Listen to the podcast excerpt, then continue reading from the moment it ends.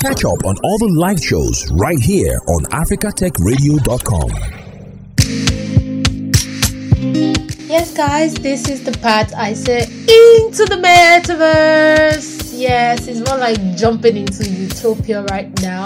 It's time where we're going to have conversation about what goes on in the metaverse, and of course, get the quick guide to what AR, VR, metaverse all of this, what does it mean to us and what are the benefits, what are the impacts, what are the relevance of this? Um, right now, I'm sure you know about Facebook changing its name to Meta. That's because uh, Mark has decided to invest a huge sum of his money into this metaverse. And of course, you know about Microsoft also deciding to get a portion for himself. Everybody's just trying to claim, claim, claim a portion of the metaverse. And it's really interesting when you look around and see how technology is changing things.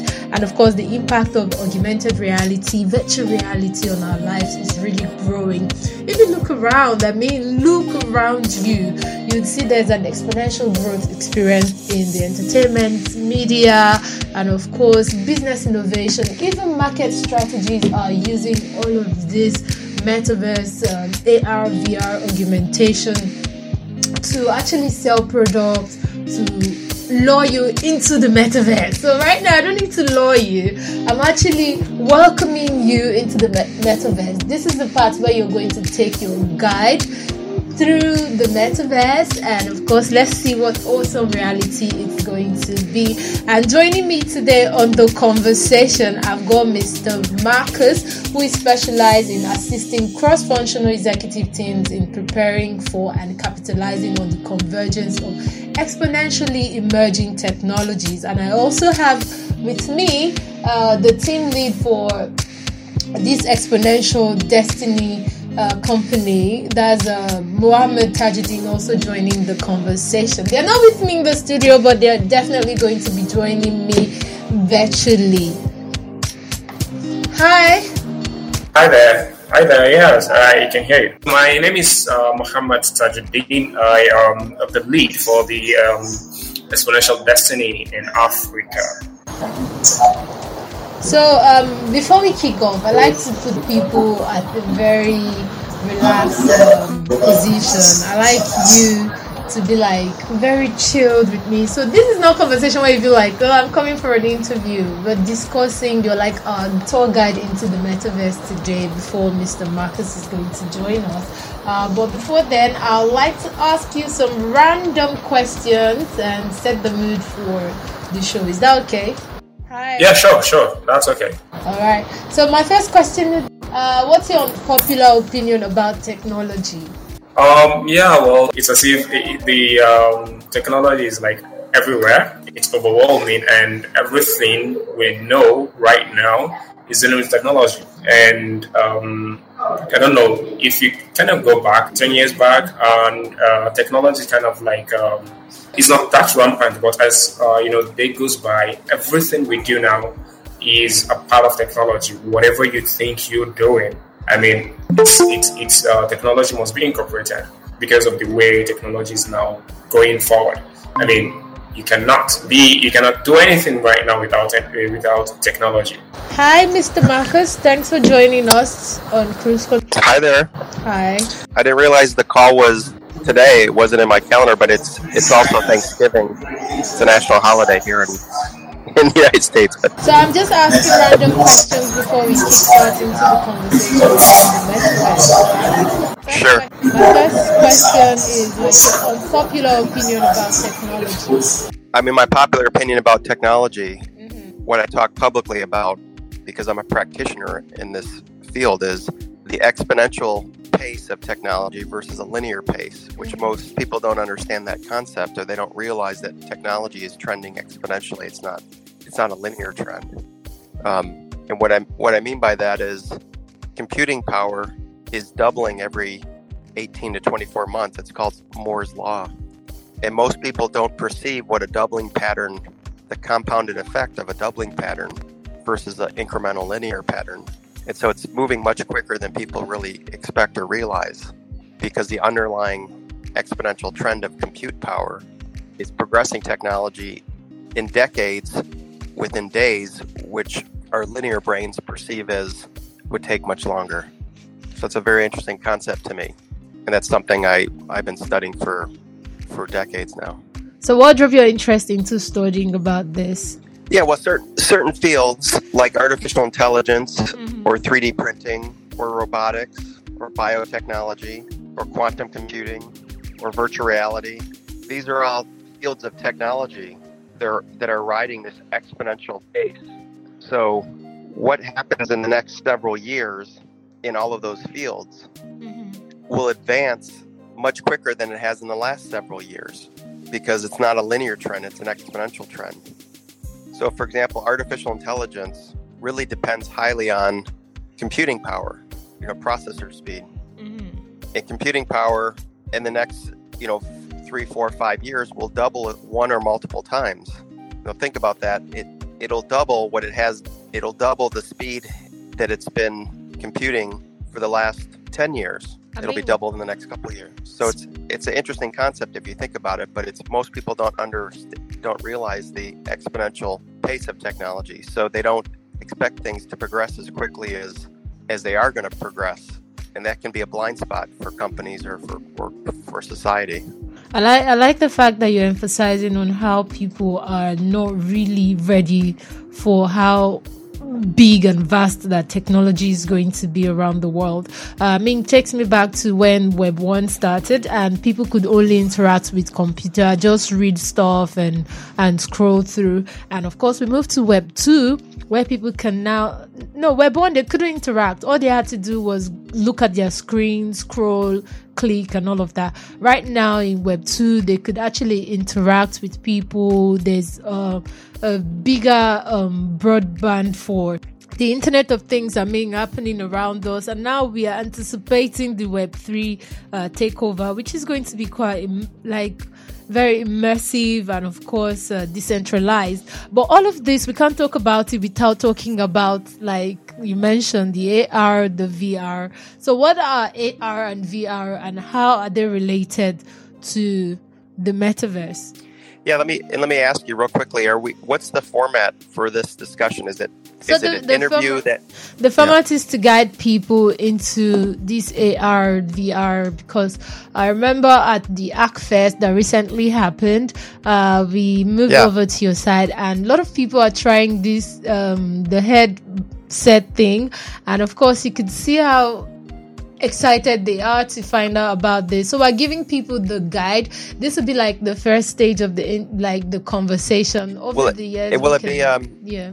you know first of all what is what's this buzzword the metaverse? Because i've been working in spatial web technology mm-hmm.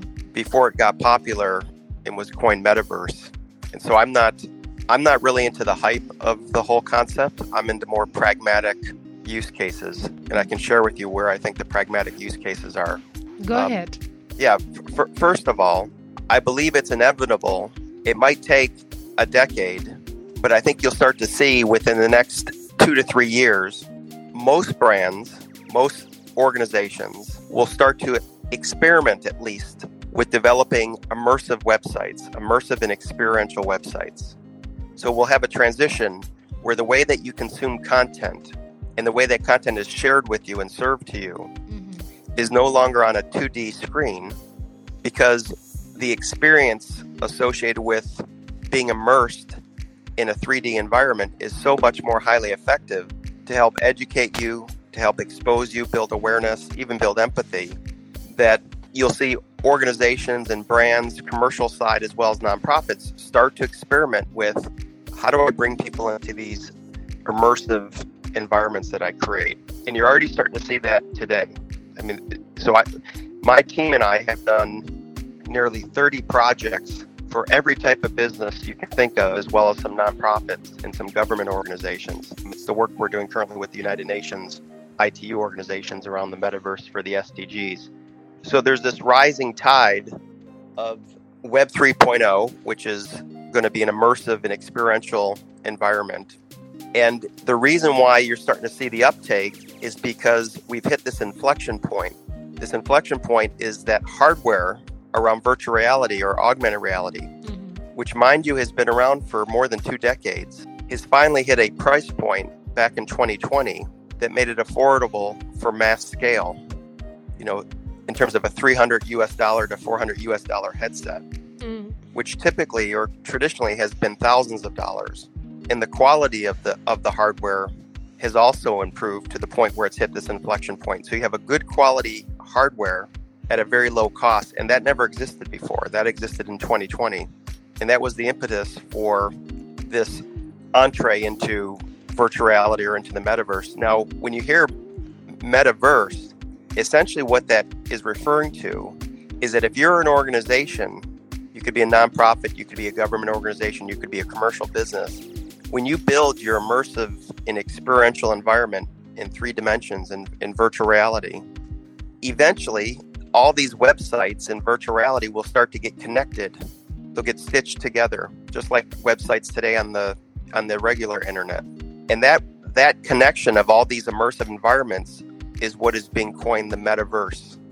And the way they'll be on a, a traditional website, the way you get from one website to another is you have a hyperlink, right? Yeah. In virtual reality, you have portals, literally portals. So if you have a headset on, or if you can look at virtual, you can do a 3D environment on a desktop. It's not the same experience, but you can you can browse it on a desktop. But the way that you'll actually access another metaverse site, another website in virtual reality, is when you're in this when you're in this site, you'll actually see these portals. So the way it's being designed by most platforms is you see almost like an orb that you walk through in virtual reality and it transports you into this other world, this other website essentially. And that connection of these wormholes that go from one portal, from one environment to another environment, as they get stitched together, will be a metaverse. And you'll have metaverse environments based on certain domains. You might have a health related metaverse. You know, the work that my nonprofit is doing with the United Nations ITU is a metaverse for the Sustainable Development Goals through this global competition, which which perhaps we'll talk about. Um, so I think it's important to demystify really what the metaverse is. It, it's it's a way to experience things immersive and experiential, immersive and experiential. It's also social and interactive. So, unlike a website today, when you're on a website, you don't know who else is on that website. In the metaverse, when you hit a quote unquote website in the metaverse, you'll see the people who are visiting that same space walking around in that space. That's like a so decentralized more... um, system for the metaverse. So you get to see all that is going on at the same time, right? Yeah, and you and you get you get to intuitively browse the website like you would in real life. You get to walk through and and experience it, but you can be experiencing it as any avatar that you want, and obviously the experiences can be very imagine, imaginative and creative. Now, the the reason why I'm excited about the metaverse, and it's the work that Muhammad and I are doing, is, and this is very important, virtual reality, immersive and experiential environments are highly effective for learning and education. And this is not me just thinking that that's the case. This has been proven with efficacy studies. One efficacy study in particular that, that I saw back in 2020 was by Price Waterhouse Coopers, mm-hmm. the consulting and accounting firm. They did a study where they compared a group of learners being trained in three different environments classroom style, traditional environment of education, online learning and education, what a lot of people went to during COVID, online learning, and then virtual reality trained environment. And they compared those three environments for the same learning subject. And the results of that efficacy study back in 2020 was that a virtual reality learner was four times faster to train than a classroom learner. And a virtual reality learner, four times that? faster. Well, I'll explain in a second. And mm-hmm. the other aspect was a virtual reality learner was 275% more likely to act on what they learned, to be able to act on what they actually learned. So to actually gain knowledge and then act on it, 275% more likely, and 375% more emotionally connected to the content. So those numbers are significant. Those aren't incremental improvements, those are exponential improvements. A teacher would be happy with a 20% faster to train versus a 400% faster to train, which is what the efficacy study showed. Now, the other thing interesting about that study and, and, and your listeners can look that study up because it's online. It's a PricewaterhouseCoopers virtual reality study from 2020. The thing that was interesting about that study was the technology that was used to train in virtual reality for that study is already outdated. It's already old technology because in the last two years, there's been so much innovation in the virtual reality because primarily because the demand increased because of COVID. So the industry got a lot more money and infusion of venture capitalist funding. So you get this infusion of innovation that took place in the last two years. So that study was very interesting to me because I knew the study was already outdated. I knew the numbers should even be higher because it was technology from essentially from 2019 and the technology has come so far in the last two years it's been ex- moving exponentially like we are talking about before so when we saw that study a group of young people that are my colleagues from exponential destiny this nonprofit. That's why we established this nonprofit because we thought to ourselves the cost of this hardware is so cheap now.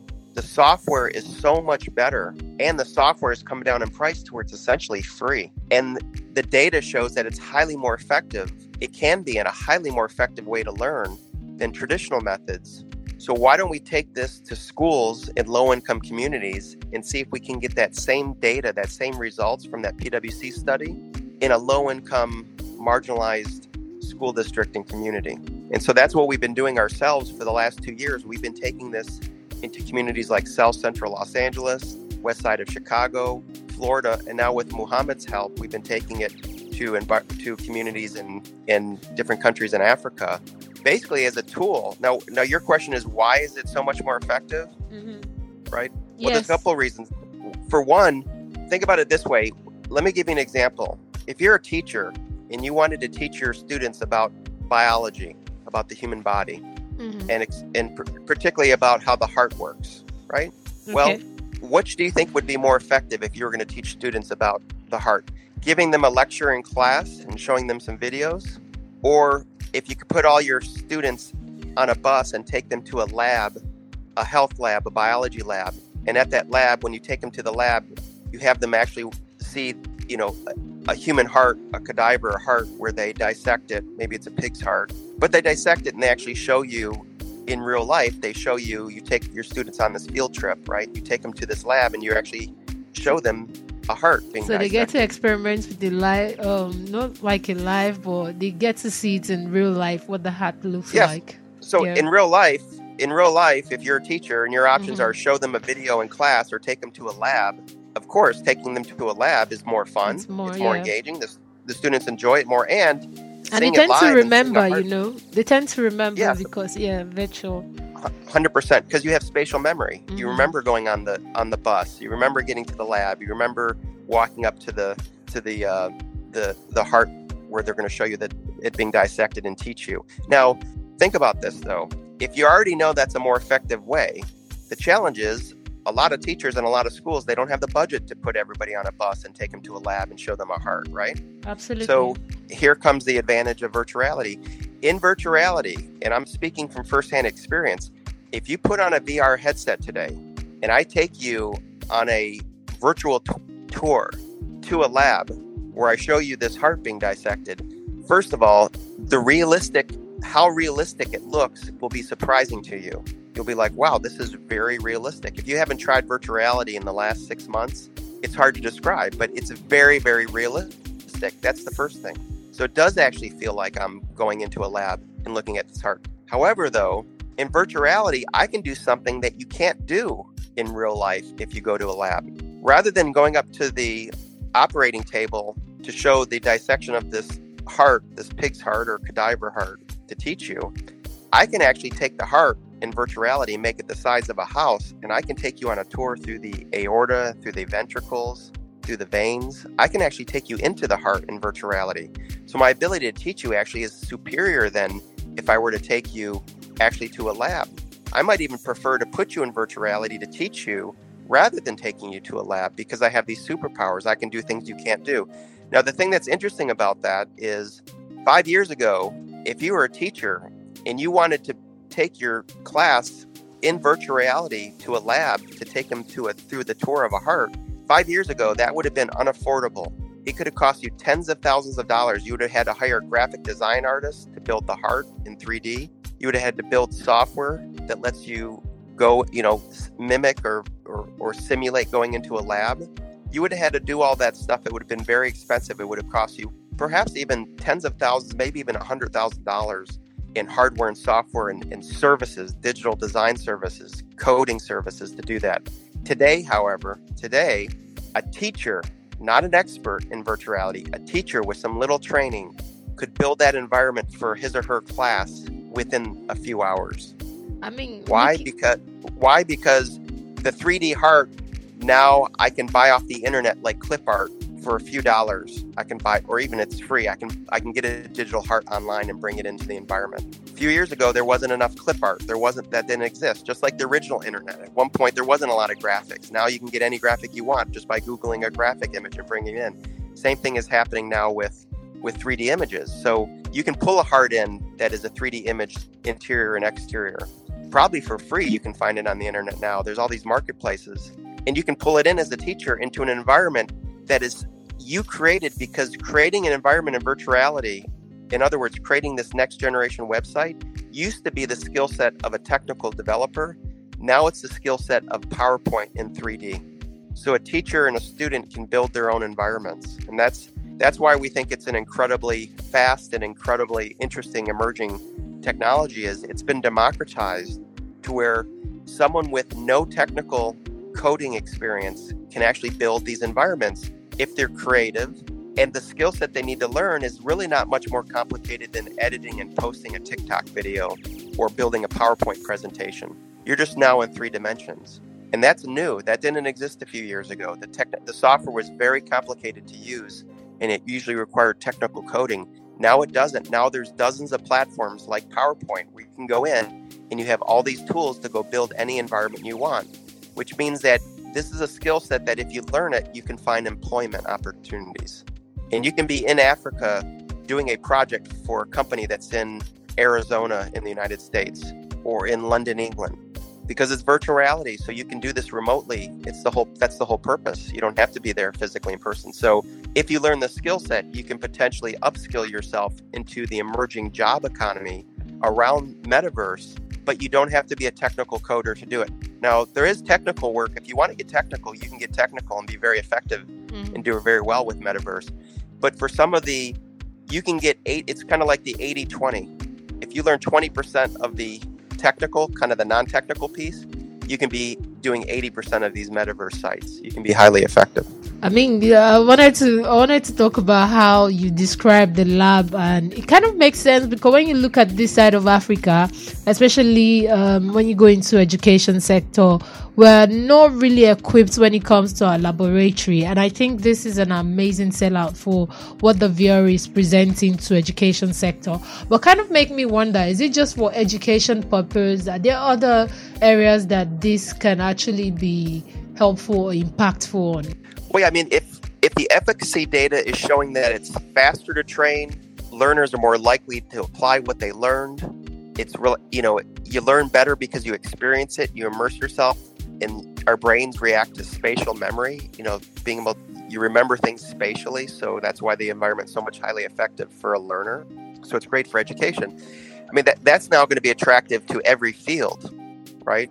if I'm teaching someone about a product that I offer, a service that I offer, I'm teaching someone about their financial, if I'm a financial advisor and I want to teach them about how to build wealth or how to, uh, you know, over time, how to save on a budget, if I want to teach them about nutrition and healthy living, mm-hmm. anything that you're trying to do as a company, as a brand, as a government, if I'm trying to teach you about the services that I offer. I mean, essentially, everything is education related. maybe we're not talking traditional education like a teacher in a school, but even a brand is trying to help you trying to help build awareness education to empathy around their brand. So that's why i think it's going to be this powerful medium. In, in my I, actually feel that it's a new expressive form of art. Mm. because when you get into virtual reality sure you can do you know commercial things in there for a brand or a product but the reality is i think it's a new you know it, it it'll be the next evolution of how you see movie I mean, it was in. Um, it's part of the Black Panther. The message, the, looking at the way the scene was being shot and everything, you could feel the virtual reality that they infused into the movie. It kind of feels very unreal, but really good. Yeah, and also you can see a movie, but you can watch it from anywhere you want within the movie. So you can see a movie multiple times because you can see it from many different angles. And you get So, to be you know, in it. You get to be in it. Of course, I mean that that's not science fiction. That's how you can do that today. Like we build environments today. The reason is this. There's a functionality that's starting to appear in some of these platforms. When I say a platform, that means there's software like PowerPoint, right? Yeah. There's there's software out there for metaverse where you can be a creator and you can get the software. For example, Engage VR or Spatial VR or Horizon, which is Meta Facebook's product, Horizon VR. These are all platforms that let you get in there and create. And they make it very easy for you, just like PowerPoint. You know, you can start off with a blank page, you know, a blank environment, or you can start off with a template, like in PowerPoint. You can have on the planet Mars, or you can be underwater, or you can be in an auditorium, or you can be in a movie theater, or you could be on a soccer field or football field. I mean, they have all these they have all these environments, and these templates you can pull in. In Engage, there's over 2,000 of them, so you have plenty of options. And then, then you can start pulling in graphics, any graphic. Again, in Engage software, there's 2,000, a library of 2,000. And if you don't find one in the 2,000 library of Engage, you can pull out. There's millions of them online in marketplaces. You can pull them in. So if you want a dolphin, if you want a dinosaur, if you want a truck, if you want a tank, if you want a image of your past, you just fill it out, and that's that's how it started to become. Now, the thing that makes it interesting is these platforms let you animate these objects almost like actors in a play or in a movie. So you can take that, you can pick a scene, a template where you're underwater, for example, hmm very easy, and then you can pull in a dolphin. And when you pull that dolphin into the environment, it's a very realistic looking dolphin. It looks just like a dolphin. It's there in virtual reality. It looks like it's right in front of you. But you can use your superpowers almost like you have string that is attached to that dolphin, where you can make that dolphin like a puppet. You can control where it goes. You can make it swim up. You can make it swim down. You can make it swim through some coral. You can make it jump out of the water and do a flip. You can control that. Now, that makes it really interesting because if someone's in virtuality and you're controlling the dolphin, but they can't see the magical strings, mm-hmm. they just think the dolphin is swimming around them. That makes it really interesting. But what some of these platforms let you do is they let you record that. So you can record the dolphin doing the animation that you programmed it to do just by simply using the string to, to, you know, your superpower to make the dolphin do that flip or go through the coral or swim around. You can record that and then you can play the recording back when you're not there in virtual reality, which means you can start to essentially build theater. You can have the dolphin doing flips. You can have a shark, maybe it running away from a shark, and you can have the Mhm. shark come in. You can have a bunch of fish. You can have, you know, you can start creating anything that you want to create. You can record it all. And then you can tell your friends and family, come on into my environment. And when they come in the environment, you can hit play or sometimes there's triggers, which means you program it so that if if if if there's an avatar from one of my friends that comes into virtuality reality hmm and they come close to this So to this coral world, and this ocean yeah. scene, it'll automatically trigger this play, this theater that I pre-programmed, where the dolphin comes out and does the thing. I mean, think about that. That means basically you're creating. It's like a new art form. You can create movies, you can create theater in these environments, which means you can tell stories. And there's no better way to educate people than telling a story, right? I mean, I'm just thinking about this and the involvement with other people coming into what you're creating. And of course, uh, we can't talk about the use of technology without looking at uh, cybersecurity. And of course, uh, uh, with the Web 2, you would see mostly we had a, uh, a time where it was cyberbullying and trolling and uh, all of that in this world right now educating people how to navigate like the ar vr world is there like a way to curb cyberbullying cybersecurity what are what are the things put in place for this Yeah, I mean the real risk. I mean every technology has positives and negatives, right? Artificial intelligence, a lot of positive things, some some really serious negative potential, right? If it falls in the hands of nefarious actors, right? So every technology has positive and negatives. Fire as an invention has positives and negatives. So virtual reality as we've been discussing, in the metaverse has some real positive upside for society. You know, the price of education. You could leapfrog education. You could be a low income school and finally have what I, this is what I call this a teacher in virtuality. What they tell me when we expose them to this, especially in a low income community, the teacher says, I'm going from a mindset of scarcity to a mindset of abundance. Yes. As a teacher. As a teacher. Mm-hmm. I used to have scarcity mindset like I can't teach my students because I don't have access to a lot of resources. Now, yeah. now I have a now I have abundance resources. And you know what happens with teachers? They get excited about teaching again. That's what's so fun about this field that's emerging. Teachers get excited again. They're like, I can create theater in here. I can tell stories. I can teach the way that I want to teach. I'm not limited. I'm not. I don't have scarce resource. I have abundance resource because I have digital resources. Right. So the risk, however, is, and the studies already show this. It's going to be highly. The way it's going to interact with your brain and creating endorphins. It's going to be similar to, it's going to actually simulate things similar to other addictions that you have in real life, um, like drugs and alcohol. I mean, it could, it could have the same effect on your brain as drugs and alcohol do in terms of escapism and addiction because it's so realistic. So there are some real concerns about this. Um, and the studies are showing this. MIT just came out with a study maybe four months ago where they took an MRI of a brain of a, of a patient who took magic mushrooms, LSD, a drug. Yeah. And that brain and that MRI was indistinguishable from an MRI brain when that patient was in virtual reality doing a simulation that had the same effect. So, and this is what this is what it looks like today.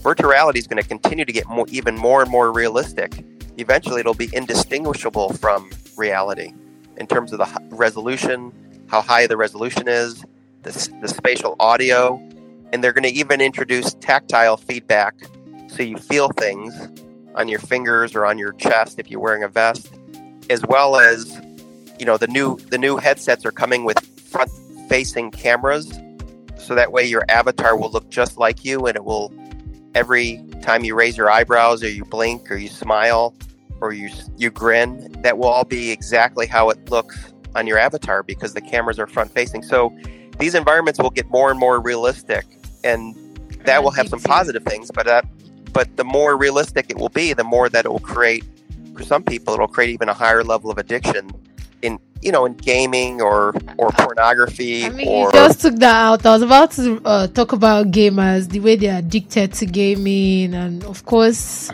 porn. These are stimulations that goes on in the brain, and they can't stop. So it's the same thing that we're looking at for the people who are going to be invested in their time in this VR. But should they be scared though? Well, I mean, it'll, it'll even be more compelling because it's more realistic than a game. So, I mean, that's kind of a warning to parents and to society that if you see addictions on a 2D screen to gaming or porn or other other forms of digital content, it's going to even be more addictive. Of course, it's going to be more addictive when you when it's experiential and immersive, right? So, it's it's just a real risk that can't be overlooked, and and people have to use the technology responsibly. You know, in the next several years, you know, there's going to have to be research and guidelines that comes out in terms of how do you, especially with young with children. I mean, right now we don't work with anyone that's younger than 13 years old. Um, but yeah, it's going to be it's going to be something that is going to have to be researched, and society will have to be very responsible about it because it's real. It's going to be highly addictive. I mean, it's going to be highly addictive for adults in terms of escapism because it will have the same escapism nature of what what people turn to drugs or alcohol for, you know, to escape their reality, right? So, Yeah. yeah, I mean, it's it's a whole field now. I mean, what my nonprofit do- what my nonprofit does is we're very focused on that's why we don't like to go into a school and say here let us get you headsets let's teach you virtual reality because Mhm. i don't know maybe it's a negative thing to just teach someone virtual reality if that's all they're going to teach is how do you get into virtual reality maybe they're going to use it for games right so we're very conscious on the need that when we go into an environment especially with young people you know 14 15 16 17 year olds or older we we go in with the sole mission of this is a highly effective way to do education and learning. And it's interesting when we go into a school and we've worked with, like I said, we've worked with five schools. We're now working with, we're now starting with Muhammad's help. We're starting to look at a school in, in Africa. Um, when we go into a school, we actually ask the principal and the teachers. The first question we have is, what's a subject that you're trying to teach here that year after year, traditional methods that you've been using have been failing? In other words, the grades your students are getting in this subject are well below averages that are of the state or country average, national averages, etc. You're failing at teaching this subject. You're not you're not effective at teaching the subject. Let's take that topic. Let's take that subject, and that's the one we'll experiment with virtuality, and we'll see if immersive and I call it immersive and experiential learning combined with edutainment, education and entertainment. Because what we do when we create these environments to teach in virtual reality for a school around a topic that they say they're currently not effective at teaching, we also go through this exercise of how do we how do we incorporate game theory and gamification? How can we now that we have this abundance environment where we can create whatever we want? Can we create a scavenger hunt? Can we create the game of Jeopardy? You know, that's mm-hmm. a that's a game in the United States. Can we create a you know, can we make it like a game in this environment? Exactly, exactly yeah. like Pokemon was. So you can do that. You can think through it with your teachers and your classmates like how do we design a game in here to teach this subject? So we apply game theory and gamification. And then we think to ourselves, how can we incorporate humor or entertainment? Things that will get people excited and interested and engaged in their education. And again, the reason you can do this is because you're in virtual reality. You have an abundance mindset. In the real world, if you're a teacher and you're going to try to make it into a game, it can get quite complicated. It can get difficult. It can get expensive to try to think about how to make it into a game. You know, mm. if you wanted to make it into a scavenger hunt, well, if you're a teacher and you're going to try to make a scavenger hunt, what are you? You're going to take all the kids outside and make a scavenger hunt around the community, around the city? You could, but that's very expensive and that takes a lot of time, and that's complicated. In virtual reality, you have an abundance of real estate. You can make a really interesting scavenger hunt. You can leave clues, but the clue, you know, the students have to answer a question to the clue, which is teaching them something, right? So you just have all these. So in these environments, you have to reinvent and reimagine how you do education and that's what our nonprofit does is we we have this whole methodology where we where we explore game theory gamification how edutainment mm-hmm. Edutainment education how do we incorporate entertainment into and that's great to involve the students they're the ones that help the teachers think and create these environments it's not the teachers coming up with them the students do it as assignments okay. the teacher says to them here's your assignment i want you all to learn about the history of our country a history lesson I want you to go research the history of the country. But the way that you're going to share with me, the teacher, you're going to have to do your assignment, like doing a book report or writing a paper. Mm. But instead of writing a paper, I want each of you to get into teams with other students, and each team will have to create an environment in virtuality where you share what you learned about the history of our country.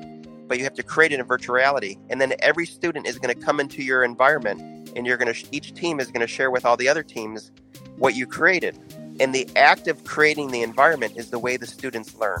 Even if the environment they create around the history of the country isn't the greatest environment, it's not that great because they just learned how to create virtual reality, it doesn't matter. The fact that they had to create something in virtual reality, which is which again is as easy as creating something in PowerPoint or posting a TikTok video, the act the act of creating the environment is actually how they learn.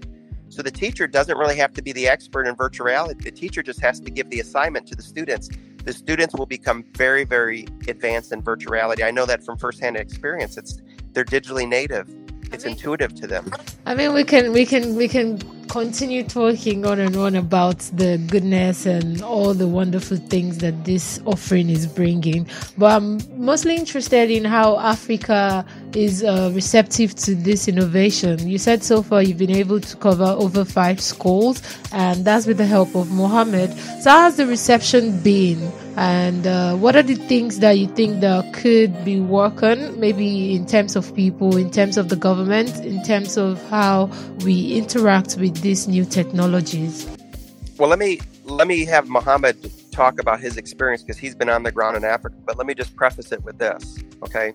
We launched a competition with the United Nations ITU agency. The ITU agency is the the agency is, that's part of the United Nations that's responsible for digital technologies communication. So they're the ones that have been working for the last several decades on how does the internet get scaled globally and adopted globally and it's equitably distributed to everyone. That's what their mission is. That's what they work on. So they're the ones that are focused. They're the ones that are focused on metaverse. So we launched a competition with them called the Metaverse for SDGs, the Sustainable Development Goals, the Metaverse for SDGs Global Prize and Virtuality Competition. And we raised two hundred thousand dollars, and we expect to even raise more that we're giving out as prize money to anyone in the world that wants to form a team, and with that team, create an environment that brings education, awareness, and empathy to the Sustainable Development Goal. So, like one of the SDGs is life below water, right? So, life below water is one of the Sustainable Development Goals. Well, that example I was giving with the dolphin in the water, you could create an environment that teaches people about the climate change around oceans Yeah. and how it's affecting oceans. So, the website is www.sdgmetaverseprize.org. SDG, Sustainable Development Goal, mm-hmm. SDG metaverseprize.org. Anyone can join that competition. Now, here's the interesting thing we launched that competition globally back in June, but actually back in February in Geneva. We announced it during the opening keynote of the UN summit in Geneva, Switzerland. We announced that we're having this competition. In June, we officially launched it in Kigali, Rwanda. Today, we have 700 plus individuals registered across 65 countries. 400 people out of that 700 people registered are within countries in Africa. That's And interesting. we're, we're seeing the most adoption and uptake across Africa. And Muhammad, why don't you share a little bit about your experience in terms of the, the, the Hack Fest that you were at recently in Lagos, as well as some of the other work that you're doing? Uh, um, hi, I hope you can hear me clearly now. yes, we can. Um, sorry about the noise.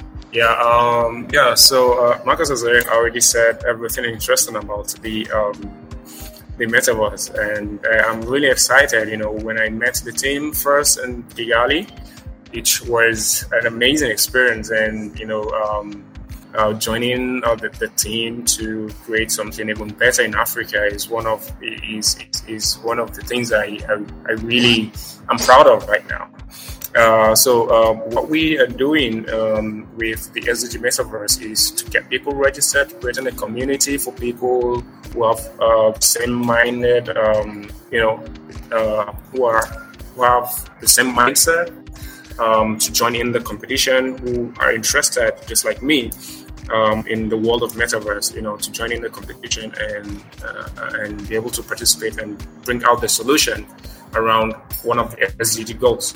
Um, so last, um, I think last week, I think you were there uh, at the Hackfest, um, Ingressive for Good Hackfest. Mhm. Um, we were able to set up a booth and register. We, we were able to register people into our community, um, like a hundred plus people who are very excited about the SDG and and and the metaverse. Actually, um, you know, people already knew about the about the SDG, but you know, they don't know much about the metaverse. So it was kind of a, a land, a soft landing for us, and um, it, it was really exciting actually I to, mean, I would able to admit- talk about the issue. I would admit I saw so many people coming to the booth for registration and trying on the headset, and I also got interested in like, oh, come over, let's have this conversation on my show. And so far, so good. It's been an amazing conversation. But I'd like to know the impact of this in Africa, and of course, the competition going on. What you have to uh, say to other Africans looking into getting into the competition and winning the money. So, what would you have to say to them? Yeah, I mean, I, I'll, I'll emphasize one thing to, to your, your audience in Africa.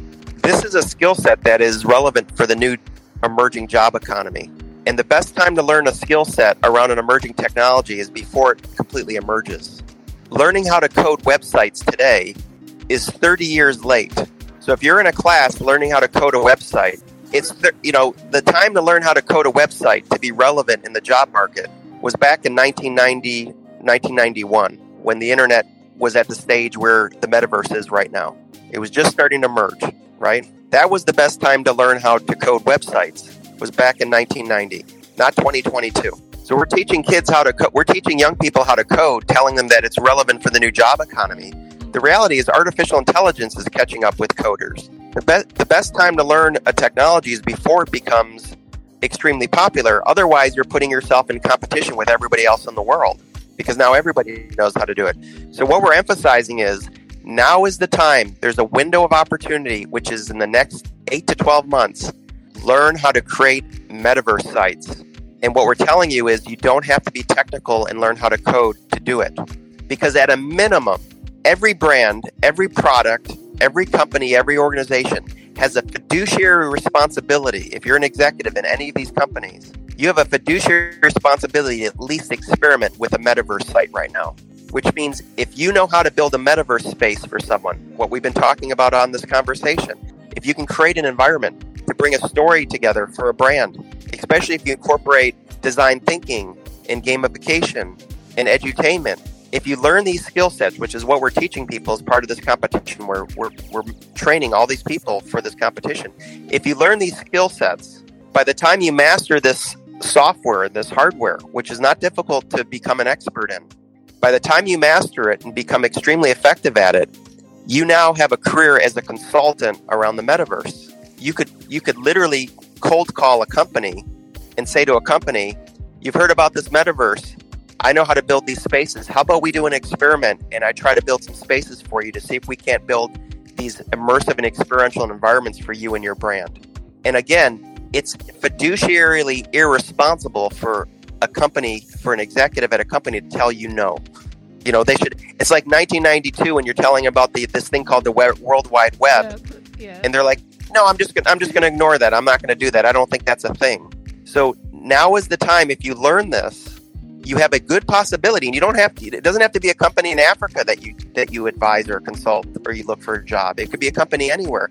And I say this with confidence because there's a gen- there's a young gentleman on my team. His name is Juan he was 19 years old a year and a half ago when he was 19 years old. I had him work on a project with me that I was doing for a corporate client, a, a large consumer product company. I was helping them build training in virtual reality. And when I got finished with this small project that I did for this client to show them essentially the art of the possible in virtual reality, this company, the CEO of the entire company, this is a billion dollar company, the CEO said, You're right, Marcus, this stuff is ready. I really have to start to learn this stuff. My company can really use this stuff. It's highly effective. It's it's starting to work, and it's just going to get better from here. So I want to I want to build a metaverse department. I want to build a virtual reality department. Can you recommend anyone that I can hire? And I said, well, what about Juan? Because there's not a lot of people that know how to do this right now. There's not a lot of people in the world that know how to do this because it's new. But Juan, who helped me on the project, what about him? And, he, and they said, she said, you mean the 19 year old? Well, we really like him. We thought he was great, but we don't want to take him from you from you from your organization. I said, no, that's the whole idea. Please take him and employ him. So Juan quit his job at, at Walmart stores. He quit his job at Walmart stocking shelves and took a job for this company that was a billion dollar company as their head of their virtual reality department. And he was making a professional salary. And he was 19 years old. He didn't even have a college education yet. And that's that's what is the potential right now. If you can learn this skill set, you will be the demand, you will be the supply for the demand that's going to emerge in the next several years as every company, every organization, every brand, every product, every service starts to explore their metaverse spaces. And that's where I think there's a huge opportunity in Africa to look at this skill set. You know, it's very similar. You, are probably familiar with back in the 90s when the World Wide Web took off. In the late 90s and early 2000s, yeah. guess what country provided all the technical resources to build out all these development websites. India. India became the outsourced country of the world for technical development. They became the resource for a lot of the world. I worked at Deloitte and I worked at Ernst and Young during those years. These large consulting firms got most of the labor for the technical work from India. They had uh, it's called offshore. That was the offshore resources, the technical work. So Africa could be the quote unquote offshore for the rest of the world for metaverse if you get a lot of individuals skilled in this profession. So, you know, the message that Muhammad and I have for your listeners is use the competition we're running. The reason we're running this competition as a nonprofit is to help upskill you to be a creator on the metaverse. We have all these training materials, we have all these videos we put out there. We teach you how to create in these environments.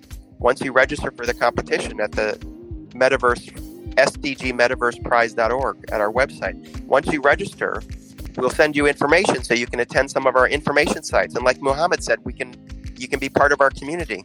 You can learn, you can grow. you can apply what you learned in the competition towards bringing to life one of the sustainable development goals as a way to test your skills.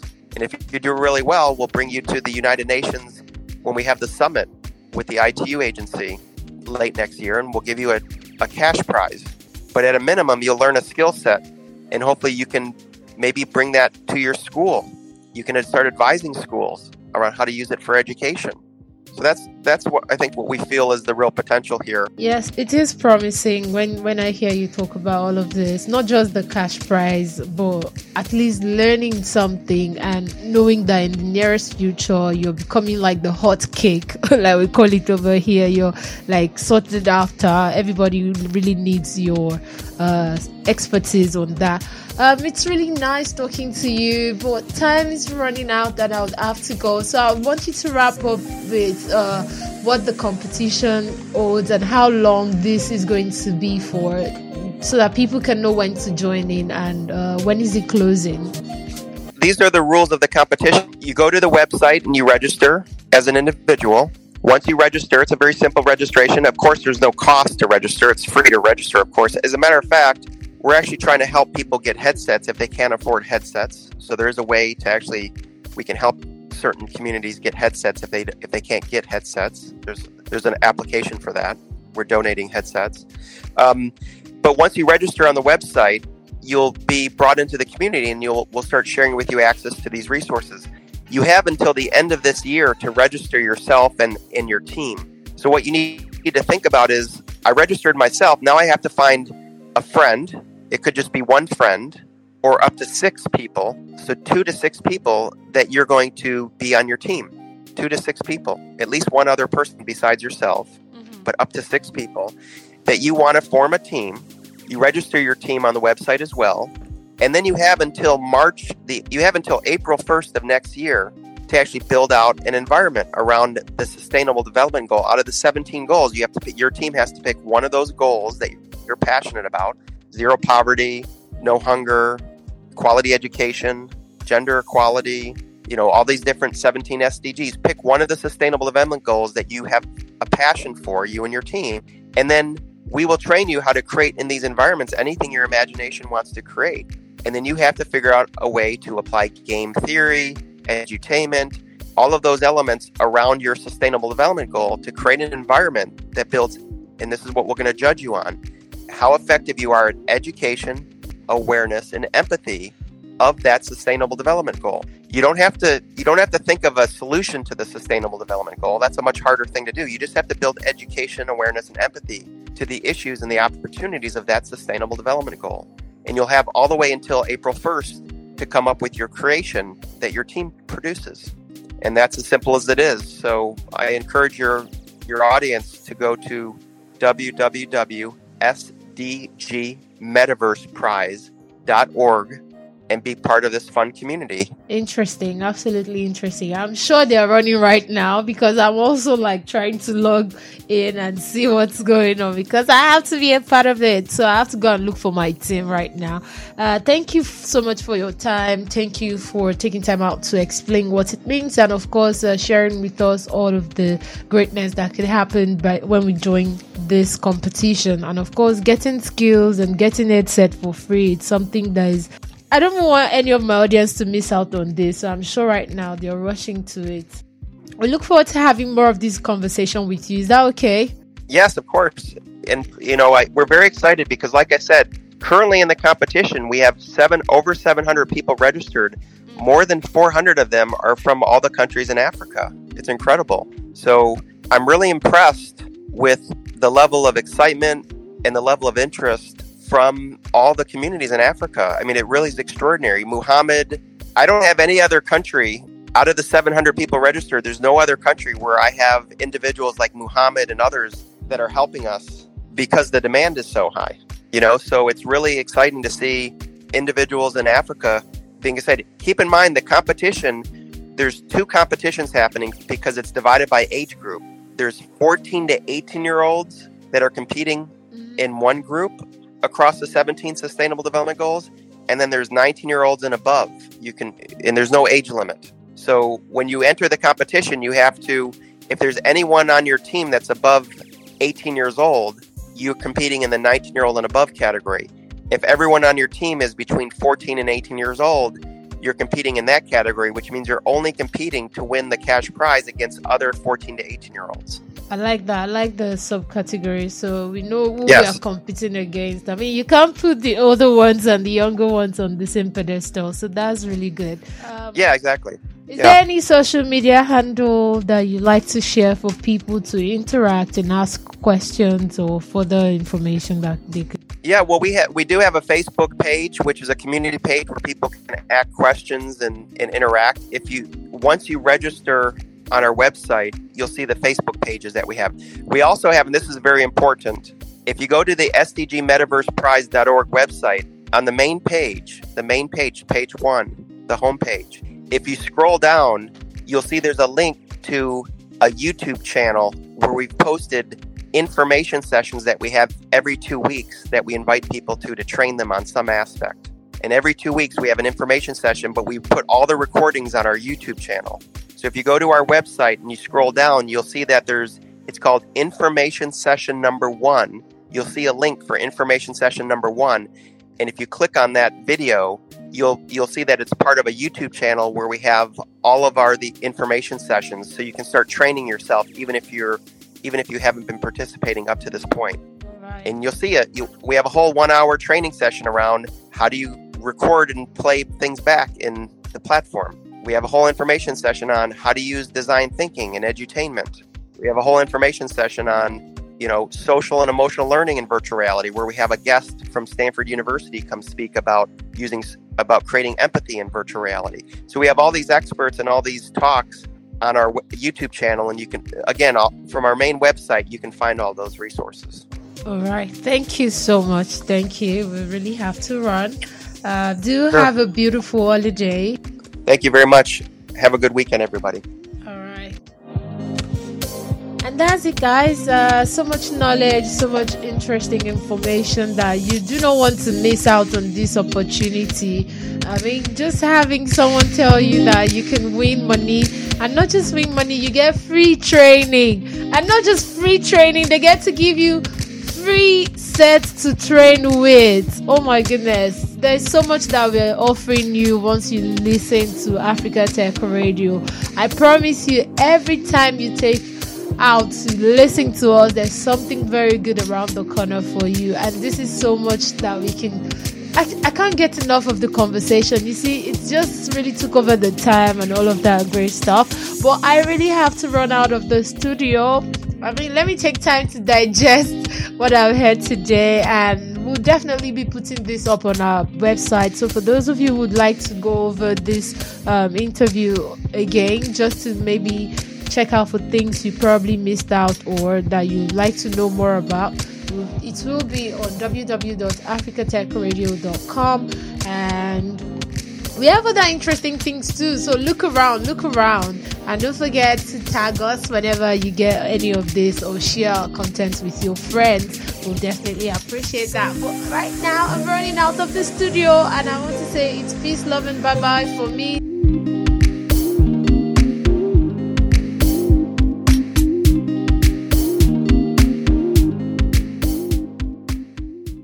Thanks for listening, and don't forget to catch up on all the live shows right here on africatechradio.com.